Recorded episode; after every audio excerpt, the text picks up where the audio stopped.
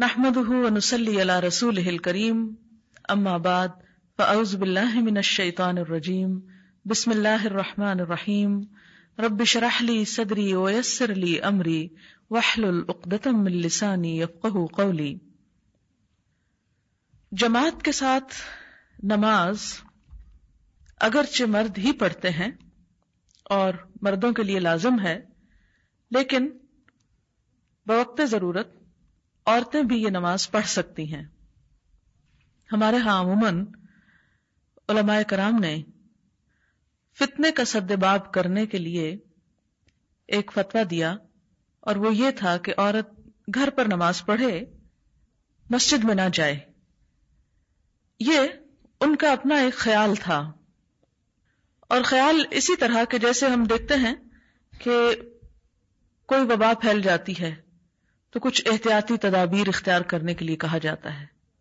تو اسی طرح جب علماء کرام نے دیکھا کہ معاشرے کے اندر بہت بگاڑ آ رہا ہے اور عورتوں کے باہر نکلنے سے کئی قسم کے فتنے جنم لے رہے ہیں، تو انہوں نے باقی جگہوں پر عورت کو جانے کے ساتھ ساتھ مسجد جانے سے بھی روکنے کی کوشش کی۔ اور یہ بہرحال ان کا اپنا ایک خیال تھا۔ لیکن ہم دیکھتے ہیں کہ حضور اکرم صلی اللہ علیہ وسلم کے زمانے سے ہی خواتین مسجد جاتی رہی باقاعدہ نمازوں میں شریک ہوتی تھی حتیٰ کہ آپ کو معلوم ہوگا، مدینہ میں ہجرت ہوئی، مسجد نبی کی تعمیر ہوئی۔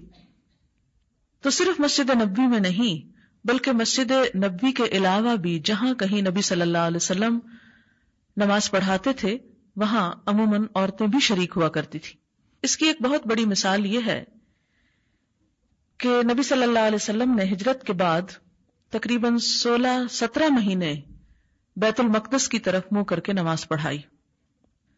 اس کے بعد آپ کو حکم دیا گیا کہ آپ خانہ کعبہ کی طرف منہ کر کے نماز پڑھیں۔ یہ حکم کہاں آیا؟ کب آیا؟ کیسے آیا؟ ایک مسجد میں آیا جس کو آج کل مسجد قبلہ تین کہتے ہیں۔ یہ مسجد مسجد نبی سے کچھ فاصلے پر ہے۔ آپ صلی اللہ علیہ وسلم کے ایک صحابی کا انتقال ہو گیا۔ آپ ان کے وفات کے بعد ان کے اہل خانہ کے پاس تشریف لے گئے ملاقات کے لیے۔ اور یوں معلوم ہوتا ہے کہ جیسے تعزیت کے لیے تشریف لے گئے تھے۔ وہاں پر ام بشر جو اس شخص کی اہلیہ تھی جن کا انتقال ہوا تھا انہوں نے نبی صلی اللہ علیہ وسلم کے لیے کھانا بھی تیار کیا۔ آپ صلی اللہ علیہ وسلم نے وہاں پر کھانا کھایا اور اس کے بعد جتنے بھی آس پاس کے لوگ تھے، مرد اور عورتیں، وہ آپ سے ملاقات کے لیے جمع ہو گئے۔ اس موقع پر آپ نے ظہر کی نماز جماعت کے ساتھ پڑھوائی۔ اور عورتیں بھی اس نماز میں شریک تھیں۔ کہ اتنے میں کعبہ کی تبدیلی کا حکم آ گیا۔ دو رکتیں پڑی تھی کہ حکم آیا، جبریل امین آئے اور اشارہ کیا کہ رخ بدل لیا جائے۔ ہوا یہ کہ جو عورتیں تھیں، ان کی جگہ پر مرد آ گئے اور مردوں کی جگہ پر عورتیں آ گئیں۔ کیونکہ عورتیں جو ہیں، وہ صف میں مردوں سے پیچھے ہوتی ہیں۔ اور بیت المقدس جو ہے، وہ خانہ کعبہ سے بالکل اپوزٹ ڈائریکشن میں ہے۔ یعنی گویا اگر جس طرح میں بیٹھی ہوں، اگر اس طرح منہ کیا ہوا تھا، تو بالکل اس سے پیٹ پھیر کر جس طرح آپ لوگوں کا جس طرف کو منہ ہے، اس طرف منہ کر لیا گیا۔ اور یہ واقعہ سنانے کا اصل مقصد یہ ہے کہ جس موقع پر قبلے کی تبدیلی کا حکم آیا، اس موقع پر خواتین بھی نماز میں شریک تھیں۔ اور یہ سلسلہ نبی صلی اللہ علیہ وسلم کے زمانے میں کبھی بھی ختم نہیں ہوا۔ عورتیں ہمیشہ مسجد جاتی رہی نماز پڑھتی رہی مسجد جانے کے علاوہ خواتین نے الگ بھی نماز جماعت کے ساتھ پڑھی ہے۔ اس میں ہم ایک روایت دیکھتے ہیں۔ ان عائشہ رضی اللہ تعالی عنہا امت النساء فقامت وسطہن۔ اس حدیث کا ترجمہ ہے، حضرت عائشہ نے عورتوں کی امامت کروائی اور ان کے درمیان کھڑی ہوئی یعنی آگے نکل کر نہیں کھڑی ہوئی بلکہ صف کے اندر ہی رہی ان عائشہ انہا امت ہن فکانت بینہن فی صلاة مکتوبت اس حدیث کو دار قطنی اور بحقی نے روایت کیا ہے. اس کا ترجمہ ہے، حضرت عائشہ رضی اللہ تعالی عنہ نے خواتین کی جماعت کروائی نماز کے اندر، جو فرض نماز تھی اور وہ ان کے درمیان میں تھی. یعنی فرض نماز بھی اگر عورت پڑھاتی ہے تو وہ نماز ہو جاتی ہے۔ ایک اور حدیث ہے، حجیرہ سے امتنا ام مسلمہ فی سلاۃ العصر، فقامت بیننا۔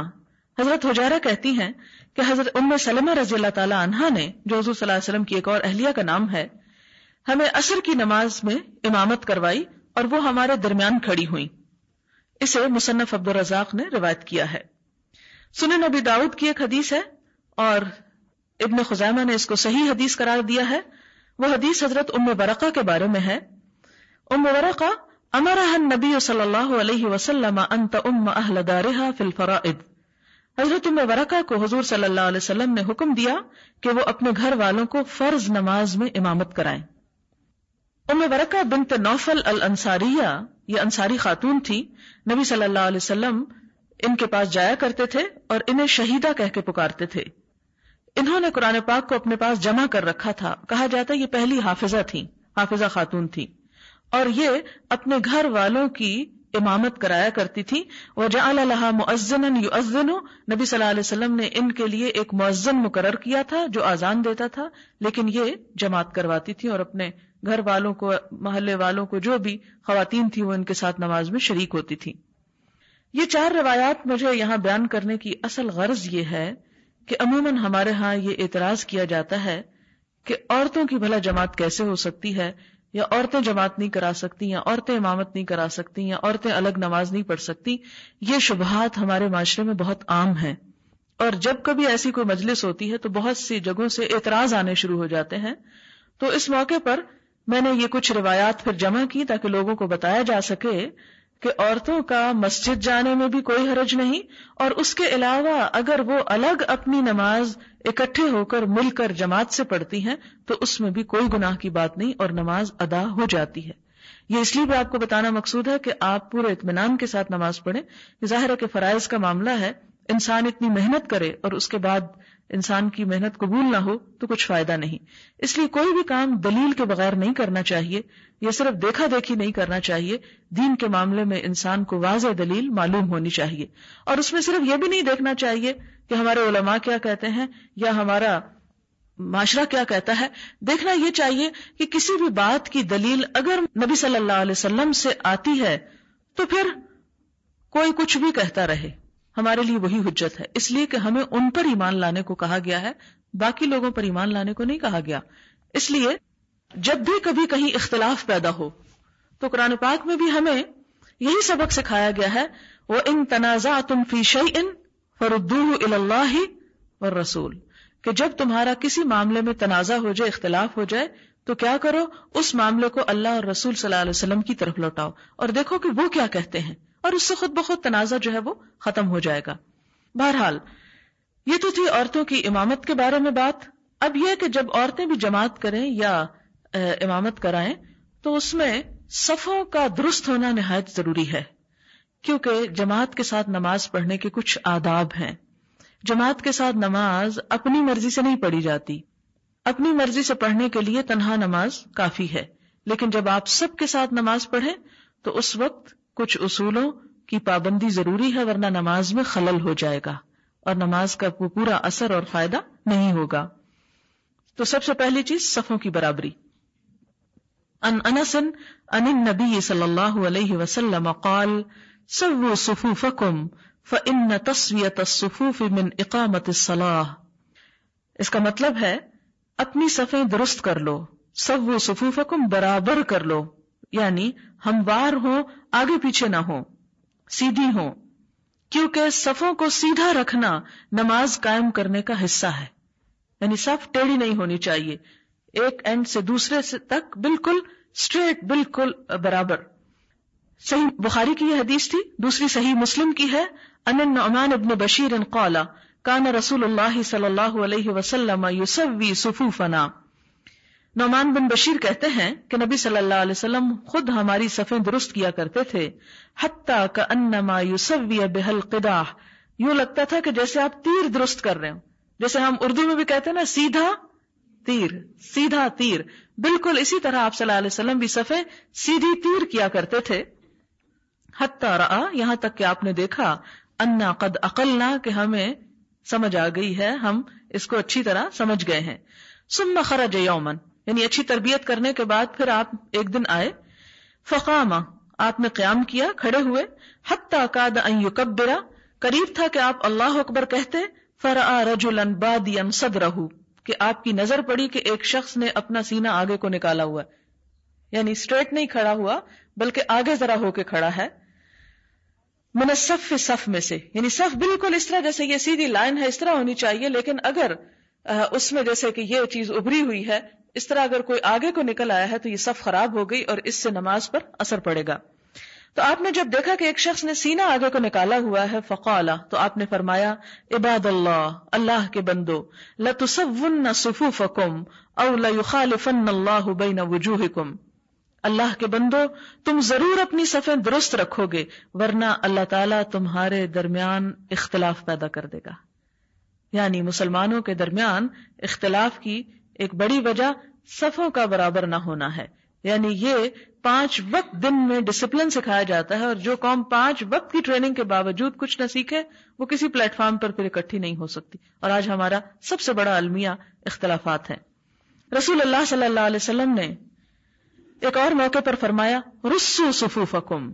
اپنی صفیں درست کرو، برابر کرو۔ وقارب بینہا اور انہیں قریب قریب رکھو۔ یہ نہیں کہ مثلا ایک صف یہاں تو دوسری وہاں اور تیسری وہاں۔ نہیں، ایک صف اور دوسری کے درمیان فاصلہ بس اتنا ہونا چاہیے جس میں پچھلے لوگ آسانی سے سجدہ کر سکیں۔ وقاربو بینہا وحاذو بالآناقی اور اپنے یہ جو گردنے ہیں، یہ برابر رکھو۔ والذی نفسی بیدہی قسم اس ذات کی جس کے ہاتھ میں میری جان ہے۔ انی لأر الشیطان یدخل فی خلل الصف کأنہا الحزف۔ میں دیکھتا ہوں کہ شیطان صفوں کے اندر جو خلل ہوتے ہیں، جو فاصلے ہوتے ہیں، ان سے گزرتا رہتا ہے۔ یعنی اگر دو لوگ کھڑے ہیں اور آپس میں جڑے ہوئے نہیں، بیچ میں گیپ ہے، تو شیطان اس گیپ میں سے آتا جاتا ہے۔ اور یہ نبی صلی اللہ علیہ وسلم اس کو دیکھ سکتے تھے کہ ان الحسف گویا کہ سیاہ بکری کا بچہ ہو، یا سیاہ بچہ بکری کا۔ اب آپ کہیں گے کہ شیطان تو آج کل بند ہے، کیونکہ کل شام میں نے اپنے بیٹے سے کہا کہ دائیں ہاتھ سے کھاؤ، بائیں سے شیطان کھاتا ہے۔ کہتا شیطان بند ہے۔ تو میں سوچ رہی تھی کہ اس کا بند ہونا سب کو یاد ہے۔ تو کہیں آپ بھی یہ نہ سوچ رہے ہو کہ ہم نے کون سا روز نماز پڑھنی ہے، رمضان میں پڑھ رہے ہیں اور اب شیطان بند ہے، ہم جیسے چاہیں کھڑے ہو جائیں۔ تو یہ بہرحال ایک ڈسپلن کے خلاف ہے۔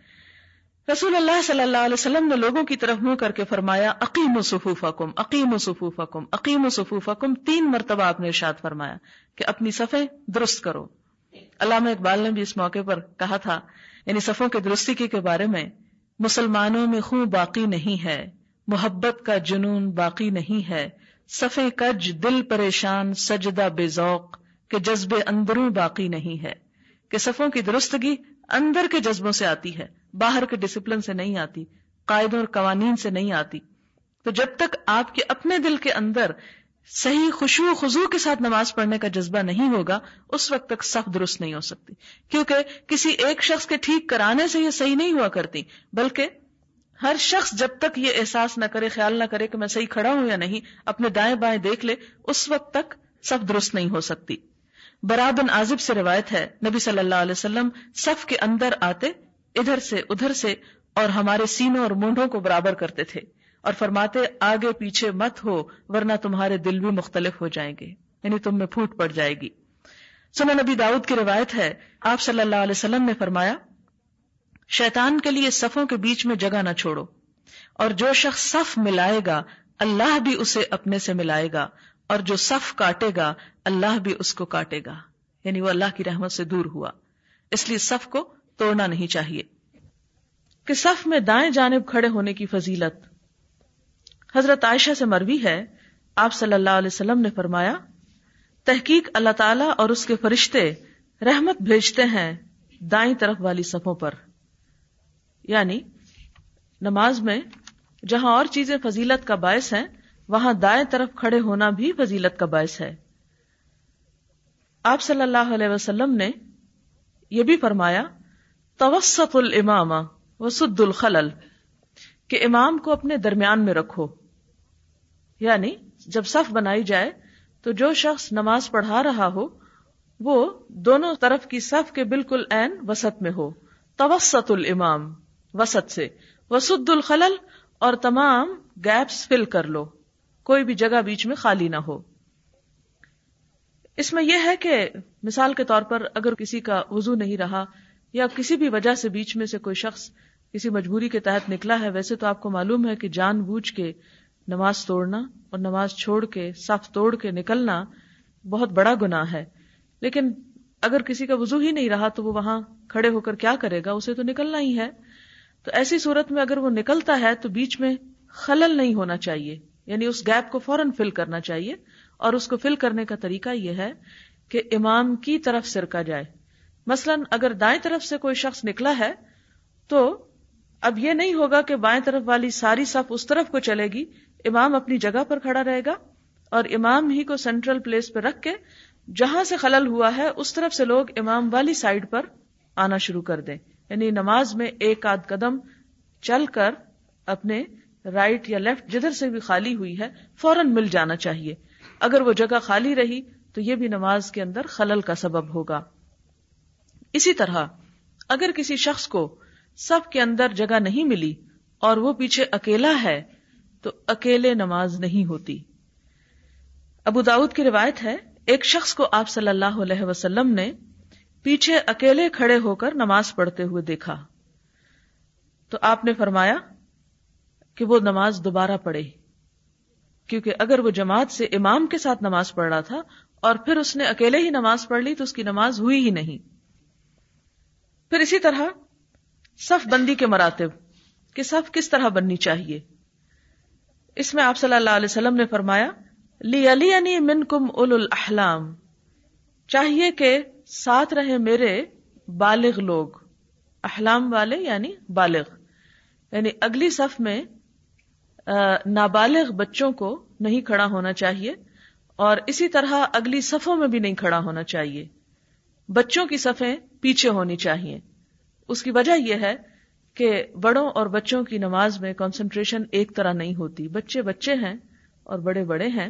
اسی لیے آپ نے جو ترتیب سکھائی وہ یہ کہ اگلی صف میں اول الحلام ونہا اور عقل مند لوگ سم الزین یلون سم الزین یلون پھر اس کے بعد وہ جو ان سے کمتر ہوں اور کمتر ہوں، حتیٰ کہ سب سے پچھلی صفوں میں بچے جو ہیں یا کم عمر کے لوگ ہیں، وہ پیچھے رہیں۔ اور اس میں جو دو چیزیں بتائی گئی ہیں، ایک ہے اول الحلام اور ون نہا نہا کہتے ہیں عقل کو۔ یعنی جو علم کے اعتبار سے یا عقل کے اعتبار سے یا سمجھ بوجھ کے اعتبار سے جیسے جیسے مراتب ہیں، ویسے ویسے صفیں بننی چاہیے۔ کیونکہ اگر اگلی صف میں خلل ہو اور کانسنٹریشن نہ ہو، تو پیچھے ساری نماز سب لوگوں کی خراب ہوگی۔ اس لیے اس چیز کا بھی لحاظ رکھنا ضروری ہے۔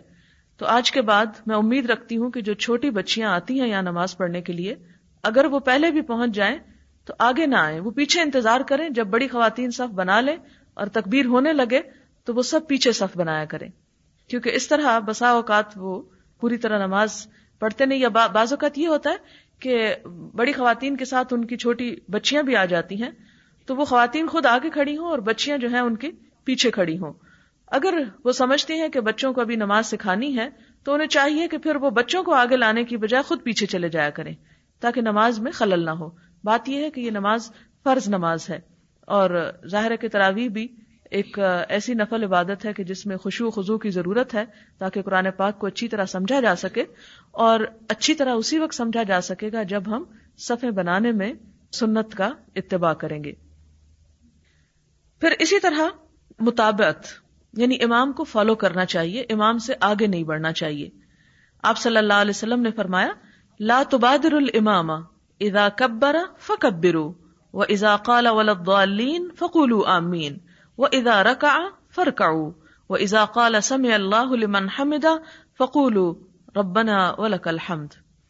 آپ صلی اللہ علیہ وسلم نے فرمایا کہ امام سے آگے بڑھنے کی کوشش نہ کرو، جب وہ تکبیر کہے تو تم تکبیر کہو۔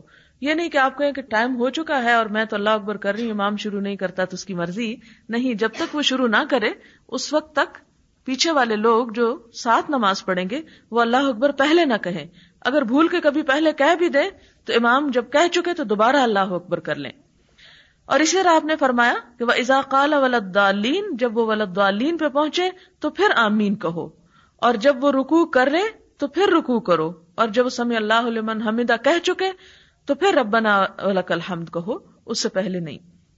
یعنی اس بات کا آپ سب اچھی طرح خیال رکھیں، کیونکہ اس سے بھی نماز میں خلل پڑتا ہے۔ کیونکہ ہم تنہا جلدی جلدی نماز کے عادی ہوتے ہیں، تو اس لیے اس عادت کے مطابق ہم سارے ایکشن فوری فوری کرنے کی کوشش کرتے ہیں، جس کی وجہ سے نماز میں خلل ہوتا ہے۔ حدیث میں آتا ہے کہ جب نبی صلی اللہ علیہ وسلم زمین پر پیشانی رکھ چکتے، تو پھر صحابہ قوما سے جھکتے تھے۔ یعنی جب آپ سجدے میں چلے جاتے تو پھر صحابہ کرام پیچھے کو آتے تھے۔ یہ نہیں کہ امام ابھی جھک رہا ہے اور مقتدی جو ہے پہلے ہی سجدے میں پہنچے ہوئے ہیں۔ یہ طریقہ درست نہیں۔ ان برائے ابن عازب قال كنا نصلي خلف النبي صلی اللہ علیہ وسلم برا بن عازب کہتے ہیں کہ ہم نبی صلی اللہ علیہ وسلم کے پیچھے نماز پڑھ رہے تھے۔ فاذا قال سمع الله لمن حمد، لم يحن احد منا ظهره حتى يدع النبي صلی اللہ علیہ وسلم جبهته على الارض حضرت برا بن عازب کہتے ہیں کہ ہم حضور صلی اللہ علیہ وسلم کے پیچھے نماز پڑھ رہے تھے۔ جب آپ سمع اللہ لمن حمدہ کہتے، تو ہم میں سے کوئی شخص اپنی پیٹھ کو ٹیڑھا نہ کرتا یا جھکاتا نہ، یہاں تک کہ نبی صلی اللہ علیہ وسلم اپنی پیشانی زمین پر نہ رکھ چکتے۔ یعنی مقتدی جو ہے اس وقت تک کھڑے رہے جب تک کہ امام نیچے نہ چلا جائے، کیونکہ یہی طریقہ سکھایا گیا۔ اسی طرح آپ نے فرمایا، فلا تسبقونی بالرکوع ولا بالسجود ولا بالقیام ولا بالانصراف. اس کا کیا معنی ہے؟ کہ مجھ سے آگے مت بڑھو، رکوع میں اور نہ سجدے میں اور نہ قیام میں اور نہ ہی سلام پھیرنے میں. یہ نہیں کہ مثلاً اگر آپ کا اتحیات پورا ہو گیا ہے آخر تک، تبھی امام نے سلام نہیں پھیرا، تو آپ کے میرا تو چونکہ ہو گیا، اس لیے میں سلام پھیر لوں، تو یہ طریقہ درست نہیں ہے۔ اگر آپ نے ایک دعا پڑھ لی ہے تو آپ انتظار کریں آپ ایک اور دعا کوئی پڑھ لیں، کوئی اور دعا پڑھ لیں، حتیٰ کہ امام جو ہے وہ سلام پھیر چکے، پھر آپ سلام پھیریں۔ ایک اور حدیث ہے، بخاری اور مسلم کی صحیح حدیث ہے نبی حریرت ان نبی صلی اللہ علیہ وسلم، نبی صلی اللہ علیہ وسلم نے فرمایا، اما یخش الذي يرفع رأسه قبل الامام ان يحول الله رأسه رأس الحمار؟ کہ وہ شخص جو امام سے پہلے سر اٹھاتا ہے، کیا اس بات سے ڈرتا نہیں کہ اللہ تعالیٰ اس کے چہرے کو گدھے کا چہرہ بنا دے؟ یعنی گدھا ایک بے وقوفی کی علامت ہے۔ تو جو شخص نماز میں ایسا کرتا ہے، وہ دراصل ایک احمق شخص ہے۔ اور بعید نہیں کہ اللہ اس کے چہرے کو بھی مسخ کر دے۔ آپ صلی اللہ علیہ وسلم نے فرمایا، بخاری کی روایت ہے، جو شخص امام سے پہلے سر اٹھاتا ہے یا سجدے میں جاتا ہے اسے جان لینا چاہیے کہ اس کی پیشانی شیطان کے ہاتھ میں ہے۔ یعنی وہ پھر اللہ کی اطاعت کرنے کے لیے نہیں آیا، وہ شیطان کے طریقے پر چل رہا ہے۔ یعنی اتنی سختی کے ساتھ اس بات کی ممانت کی گئی۔ اگر امام کچھ بھول جائے تو مقتدیوں کو سبحان اللہ کہہ کر اسے یاد کرا دینا چاہیے۔ یعنی عام نماز میں مثلاً بعض اوقات یہ ہوتا ہے کہ ایک سجدہ کر لیتا ہے یا دو رکت کی بجائے تیسری پہ اٹھنے لگتا ہے، تو ایسی صورت میں مقتدیوں کو پیچھے سے اپنی زبان میں کوئی بات کر کے نہیں، بلکہ سبحان اللہ زور سے بول دینا چاہیے تاکہ امام کو پتہ چل جائے کہ اس نے کوئی غلطی کی ہے اور وہ اپنی اصلاح کر لے۔ سبحان اللہ نتوب الیک۔